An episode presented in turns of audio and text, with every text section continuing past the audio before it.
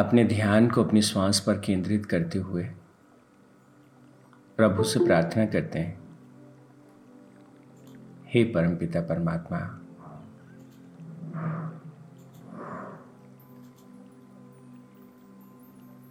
मैं इस जीवन को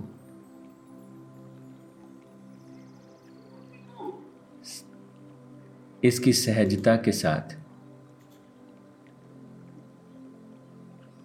इस जीवन को, इसकी खिलावट के साथ, इस जीवन को, इसके पूर्ण आनंद के साथ जी सकूँ और दूसरों को भी उसके लिए प्रेरित कर सकूँ। ऐसा आशीर्वाद मुझे दीजिए। ओम तत्सत परमात्मा ने नमः। ओम। शांति शांति शांति ही।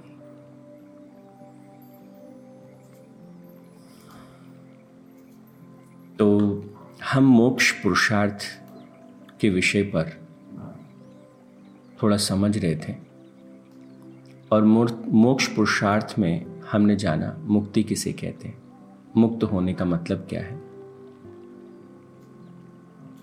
और मुक्ति के लिए कौन कौन सी चीज़ें आवश्यक हैं, उन पर हमने थोड़ा थोड़ा डिस्कशन किया। किस तरह की साधना उसके लिए आवश्यक है, उस पर हमने थोड़ी सी बातचीत की।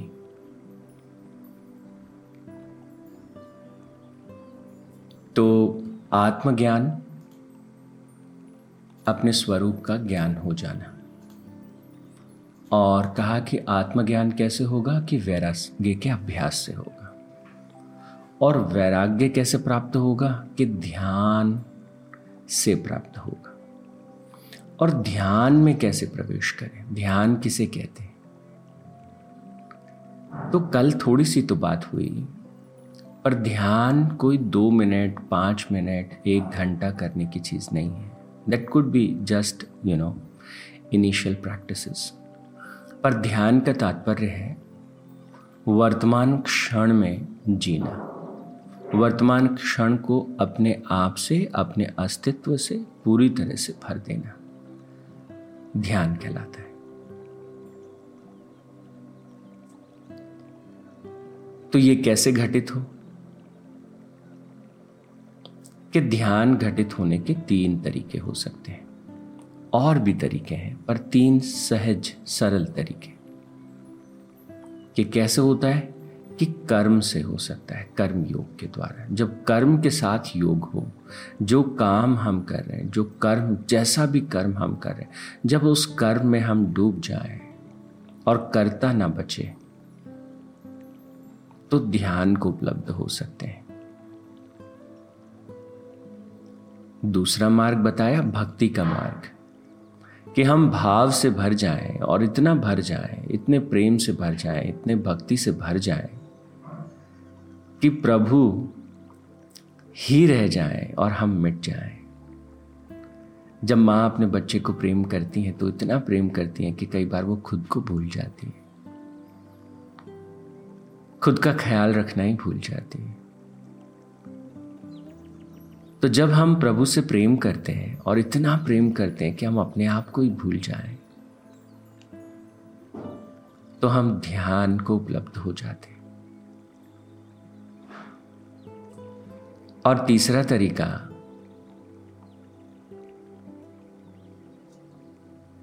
जिसे ज्ञान मार्ग कहा, ज्ञान योग कहा, कि हमारी जो समझ है, हमारी जो बुद्धि है, उसमें हम सतत समझने का प्रयास करते हैं। क्या समझने का प्रयास करते हैं? कि ये अस्तित्व परमात्मा का ही स्वरूप है। जब आप बादलों को देखते हैं, जब आप हवा को स्पर्श करते हैं, जब आप पंछियों के गीत सुनते हैं, जब आप नदी की धारा को देखते हैं, जब बरसात की बूंदें आप पर गिरती हैं, जब सूरज अपनी रोशनी किरणें बिखेरता है तो ये सारा परमात्मा का ही रूप है। इस संपूर्ण अस्तित्व में परमात्मा के अतिरिक्त कुछ नहीं।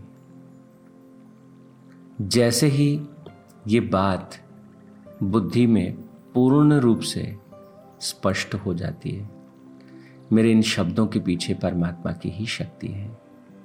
आपके श्रवण के पीछे परमात्मा की ही शक्ति है। चाहे हमारे नेत्र कुछ भी देखें, उसी प्रभु की शक्ति से देखते हैं। ये श्वास उसी परमात्मा की शक्ति से सतत चलता चला जाता है। तो जब बुद्धि पूर्णतः इस ज्ञान को उपलब्ध हो जाती है तो सारे के सारे जो भेद हैं, वो सब गिर जाते हैं। मैं, मेरा, तेरा, वो, उसका, सारे भेद जो है बुद्धि से मिट जाते हैं। और जैसे ही भेद मिटते हैं, उस एक परम को बुद्धि प्राप्त करती है। और बुद्धि स्वयं भी जो है इवोपरेट हो जाती है। स्वयं भी वाष्पित हो जाती, गायब हो जाती, असीम में खो जाती। जैसे हम कहते ना कि वो शक्कर की गुड़िया थी और सागर की थाह लेने के लिए चल पड़ी। और अब ये शक्कर की गुड़िया जैसे जैसे समंदर की गहराई में जाने लगी धीरे धीरे धीरे धीरे पिघलने लगी और पिघलते पिघलते पिघलते। समंदर की ताह लेने से पहले सारी पिघल गई। और समंदर ही हो गए। ये ज्ञान का मार्ग है कि समझते समझते समझते पता चला कि बस जो है वही वो है। तो इसीलिए जिन्होंने पा लिया, वो कहते हैं, तू ही तू ही तू ही, तू।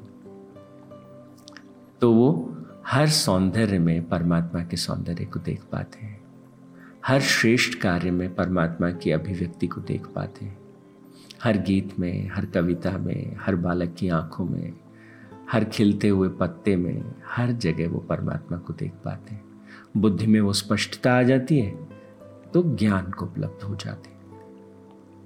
और जैसे ही ज्ञान को उपलब्ध हो जाते हैं, ध्यान को उपलब्ध हो जाते हैं, वर्तमान क्षण से अपने आप को भर देते हैं और उस क्षण में अपने आप को उड़ेल पाते हैं। तीन प्रकार से। ध्यान को उपलब्ध हो सकते अब कर्म का मार्ग क्या है? कर्म योग किसे कहते हैं। कैसे इसके द्वारा संभव है?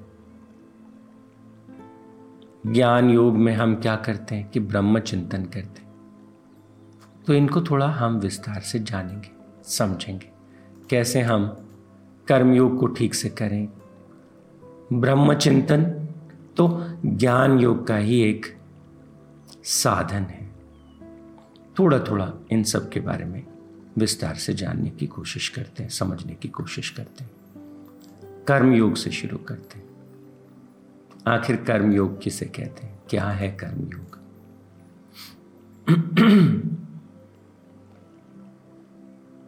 तो देखिए, कर्मयोग की परिभाषा में performing all actions while taking refuge in me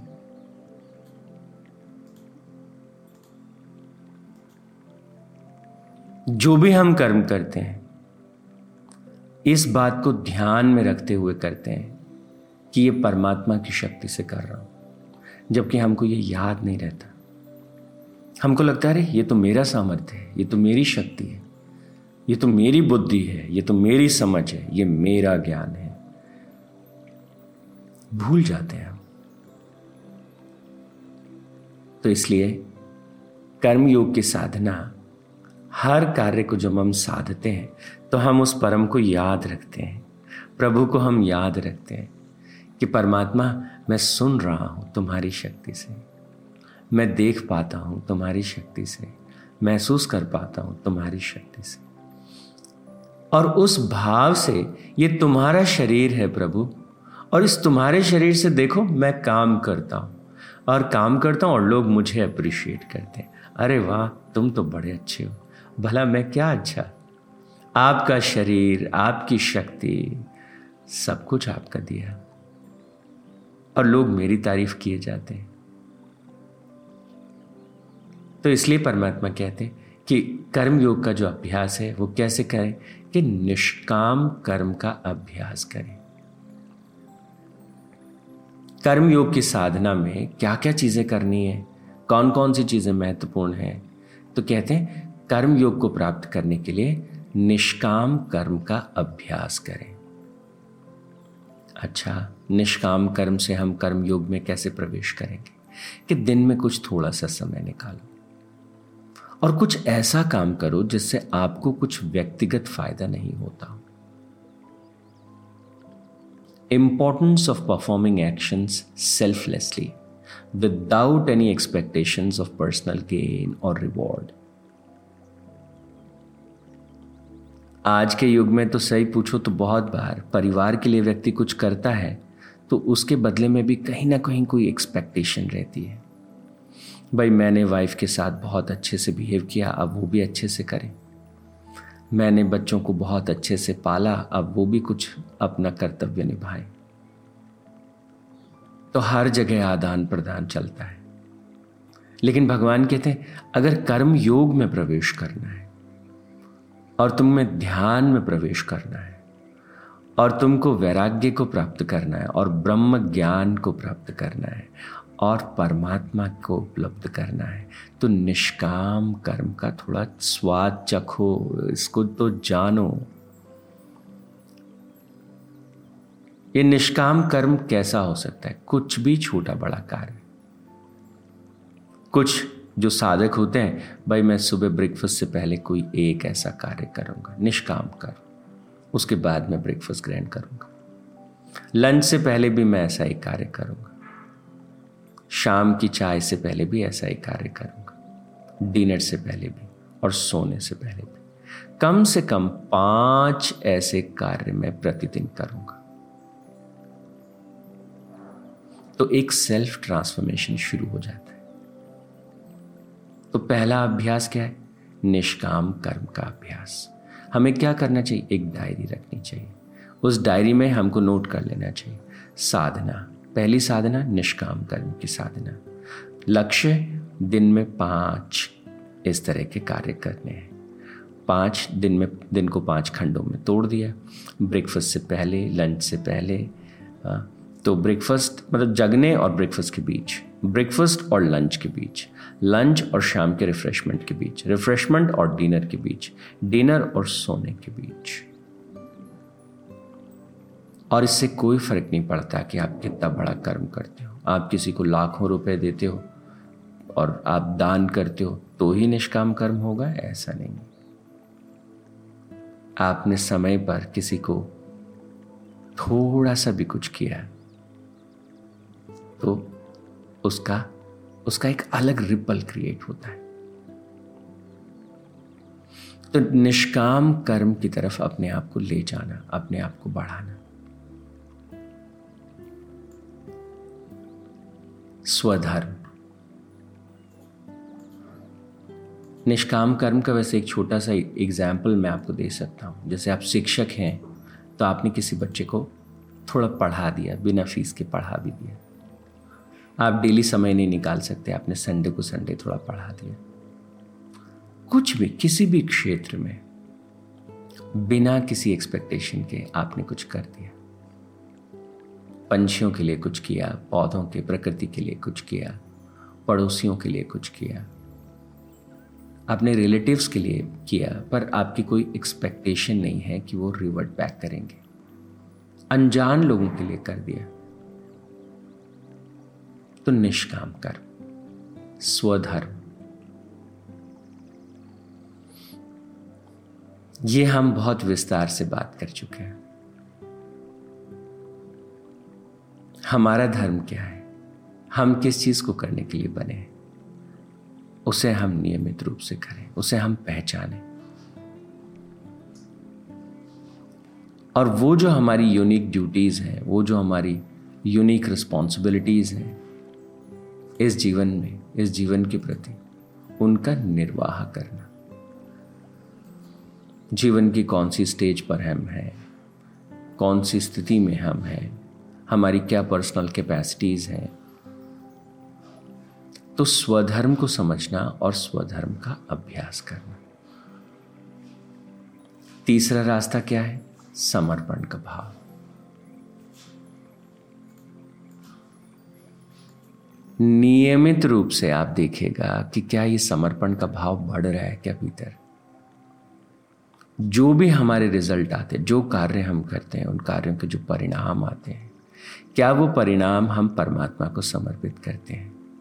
प्रभु, आज ये अच्छा हुआ और परमात्मा को उसका फल हमने चढ़ा दिया, अर्पित कर दिया। जो हमारी सफलता है, उस हमारी सफलता को, उस सफलता को हमने ऐसे नहीं कहा, ये मेरी सफलता है, ये मैंने कर दिया। नहीं नहीं नहीं। तो जैसे जैसे सफल होते जाते हैं, और समर्पण का भाव परमात्मा के बढ़ता जाता है। आप ही करने वाले हैं प्रभु, आप ही करने वाले हैं। तो डायरी में हमने एक कॉलम बना लिया, स्वधर्म, समर्पण का भाव, निष्काम कर्म, और उसके आगे हम अपने आप को पॉइंट्स देते जाते आज मैंने किया। वेरी गुड आज ये थोड़ा सा बढ़ा। वेरी गुड सेवा का भाव। तो समर्पण का भाव बढ़ता जाए, सेवा का भाव बढ़ता जाए। साधारण धर्म, अक्सर हम उसकी बात ही नहीं करते। साधारण धर्म में क्या क्या चीज़ें आती हैं? नॉन वायलेंस अहिंसा का। जो नैतिक सिद्धांत हैं, दया, करुणा, उनकी पालना करना। तो इस प्रकार से हम लगातार अगर जीवन में नियमित रूप से साधना के पथ पर बढ़ते जाएँ तो वो खिलावट आने लगती है। चलिए आज के लिए इतना ही। ओम तत्सत परमात्मा ने नमा। ओम शांति शांति। शांति ही।